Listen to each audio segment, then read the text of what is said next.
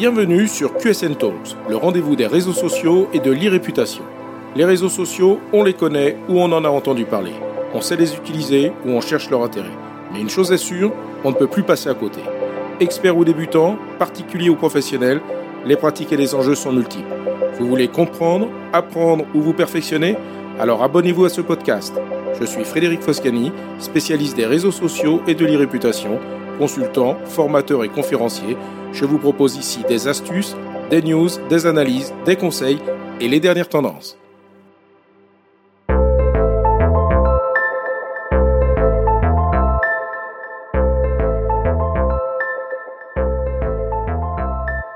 Bonjour, aujourd'hui dans QSN Talks, je vais aborder le principe des avis sur Internet, de leur impact sur l'irréputation d'une marque ou d'une entreprise et les recommandations pour une bonne utilisation afin de contribuer à une bonne gestion de son irréputation. Tout d'abord, rappelons ce que signifie le concept de irréputation. L'irréputation est en fait la perception que l'on se fait d'une marque ou d'une entreprise de ses produits ou services à partir de l'ensemble des données diffusées sur Internet à son sujet. Cette perception est basée sur différents types de données. Les données dites maîtrisées, c'est-à-dire celles dont l'entreprise est à l'origine, elle peut agir sur ces données puisqu'elle fait le choix des données diffusées publiquement. Puis, il y a les données non maîtrisées, c'est-à-dire celles dont l'entreprise n'est pas à l'origine. L'entreprise aura peu ou pas de moyens d'action sur ces données et ne sera pas en mesure de les maîtriser. Mais en revanche, elle pourra et aura tout intérêt à tenter de les gérer. Ces données tierces peuvent provenir de sources multiples et s'exprimer sur de nombreux leviers.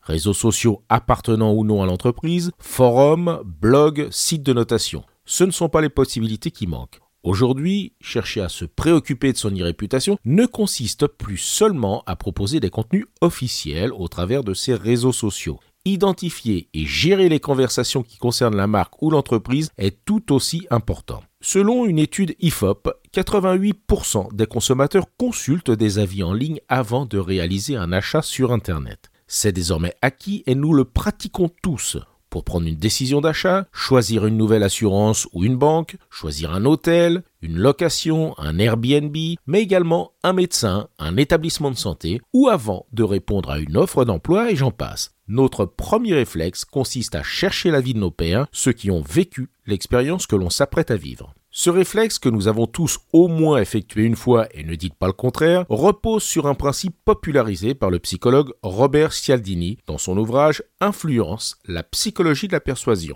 édité en France sous le titre Influence et manipulation. Cet ouvrage est articulé autour de six principes fondateurs, dont celui dit de la preuve sociale. Au travers de ce concept de preuve sociale, Cialdini explique qu'un individu reproduit le comportement du plus grand nombre, s'appuyant sur l'hypothèse que si beaucoup le font, alors c'est que c'est une bonne chose. Par exemple, un restaurant bondé serait un meilleur restaurant qu'un restaurant désert. Les avis doivent donc être considérés comme un levier de confiance et de réassurance. Ils ne reflètent pas seulement une expérience vécue ou la qualité d'un produit, mais contribueront au sérieux d'une entreprise. Les commentaires et avis étant aujourd'hui inexorables, mieux vaut les considérer comme une opportunité plutôt qu'une menace, et c'est pourquoi une bonne gestion de ces avis doit s'imposer aujourd'hui dans toute stratégie de communication et de gestion de son irréputation. Ne pas être présent aux bons endroits pour être en mesure d'apporter ses arguments et donner une image positive de l'entreprise au travers d'échanges directs avec ses audiences cibles est en revanche une véritable prise de risque qui revient à délaisser tout un pan de son irréputation avec toutes les conséquences que cela présente. Les hôteliers et restaurateurs l'ont bien compris avec des sites de notation tels que TripAdvisor ou Yelp. Mais cela ne concerne pas uniquement l'hôtellerie et la restauration.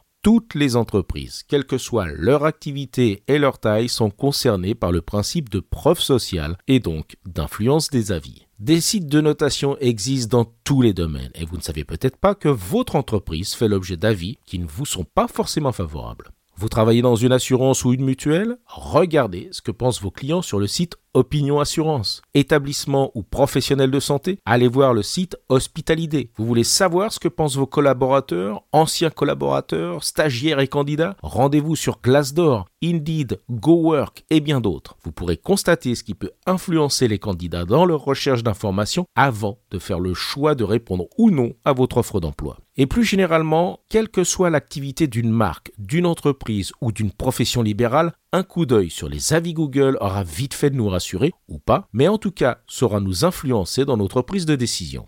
Pour ne pas subir ces avis et en faire une opportunité de communication, il faut les prendre en considération et donc les gérer. Mais comment s'y prendre? Tout d'abord, il n'est pas question d'être présent sur toutes les plateformes de notation pour des raisons évidentes de temps et d'efficacité. Rassurez-vous, en dehors de quelques marques à très forte notoriété et principalement en B2C, vous ne croulerez pas sous les avis et leur volume restera tout à fait gérable. Première étape donc, mettez en place une veille pour identifier les plateformes d'avis sur lesquelles votre entreprise est mentionnée. Sur certaines plateformes, il est possible de mettre en place gratuitement une alerte pour recevoir un email dès qu'un nouvel avis est publié. Cela évite d'avoir à visiter chaque site de façon régulière. Si vous constatez que l'une des plateformes commence à générer régulièrement un certain nombre d'avis, cela sera le signe qu'il est temps de s'en préoccuper particulièrement et d'en faire votre plateforme d'avis de référence. Pour cela, rien de plus simple. Chaque plateforme permet à une entreprise de réclamer la propriété de la page la concernant. Il faudra pour cela respecter quelques étapes propres à chaque plateforme pour s'assurer que vous êtes légitime à réclamer cet espace au nom de votre entreprise. Par exemple, pour les avis Google, la propriété d'une page se fera au travers de la création d'un compte gratuit qui se nomme Fiche d'établissement Google, anciennement Google My Business. En obtenant la propriété d'une page sur un site d'avis, vous créez ainsi un compte officiel qui vous permettra de mettre à jour la fiche d'identité de l'établissement, mais également d'y ajouter bien souvent des contenus tels que des photos, des vidéos ou encore de publier des posts comme c'est le cas sur la fiche d'établissement Google. Et bien sûr, vous serez en mesure de gérer les avis en y apportant vos réponses. Sachez aussi que vous ne pourrez pas supprimer d'avis directement. La suppression d'avis doit faire l'objet d'une demande auprès de la plateforme concernée qui décidera si effectivement l'avis en question enfreint sa charte de comportement, justifiant ainsi sa suppression. C'est la plateforme elle-même qui se chargera alors de supprimer le commentaire indésirable. Généralement, la suppression se justifie lorsque les propos sont insultants ou diffamatoires. Une simple critique ou insatisfaction ne justifiera pas sa suppression. Les règles de modération sont propres à chaque plateforme et accessibles à tous. Bien sûr, il faudra répondre aux avis critiques, mais il ne faudra pas pour autant négliger les avis positifs. Il y en aura forcément. Vous avez besoin de ces avis positifs et il faudra savoir les valoriser. Car n'oubliez pas une chose, tout le monde est critiquable. Et il y aura forcément des critiques. Mais tout ne sera pas uniquement négatif et vous avez besoin de ces avis spontanément positifs. Il faudra donc les encourager et les valoriser. Dans les deux cas, qu'il s'agisse de répondre à des critiques ou des avis positifs. La façon de répondre sera cruciale pour l'image et la perception que l'on donnera de l'entreprise. Alors comment se comporter vis-à-vis d'une critique ou d'un commentaire positif? Voici quelques bonnes pratiques pour gérer un avis négatif.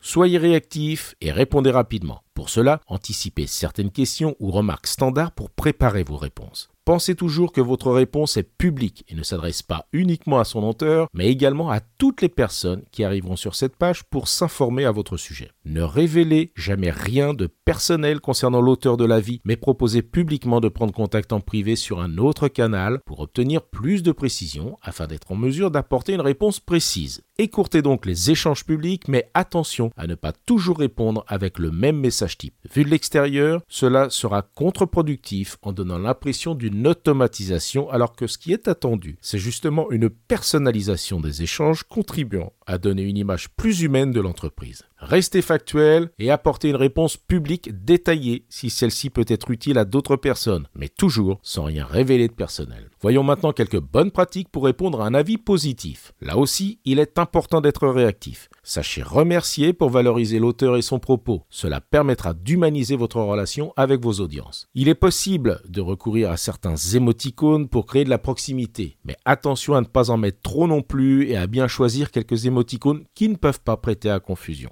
De façon générale, qu'il s'agisse de répondre à une question, une critique ou un commentaire positif, rappelez-vous que ce n'est pas vous qui répondez, mais l'entreprise. Définissez en conséquence une charte de rédaction, notamment sur le ton adopté qui doit refléter l'image que l'entreprise veut donner d'elle-même et ne pas dépendre de la façon dont s'exprime la personne qui intervient à ce moment-là pour le compte de l'entreprise. En conclusion, que l'on soit dans un modèle B2B ou B2C, qu'il s'agisse de relations clients ou de gérer sa marque employeur, la réputation d'une marque ou d'une entreprise dépend de plus en plus des avis. Pour être efficace, toute stratégie de communication doit prendre en compte les différents canaux offline et online et à ce titre, la gestion des avis déposés sur les réseaux sociaux de l'entreprise et sur les plateformes de notation doit impérativement faire partie intégrante du plan d'action et des moyens à mettre en œuvre. On ne peut plus se permettre de subir en délaissant des leviers qui ont prouvé leur influence et qu'il convient désormais de saisir comme une opportunité pour apporter ses arguments et améliorer la perception que l'entreprise souhaite donner d'elle-même.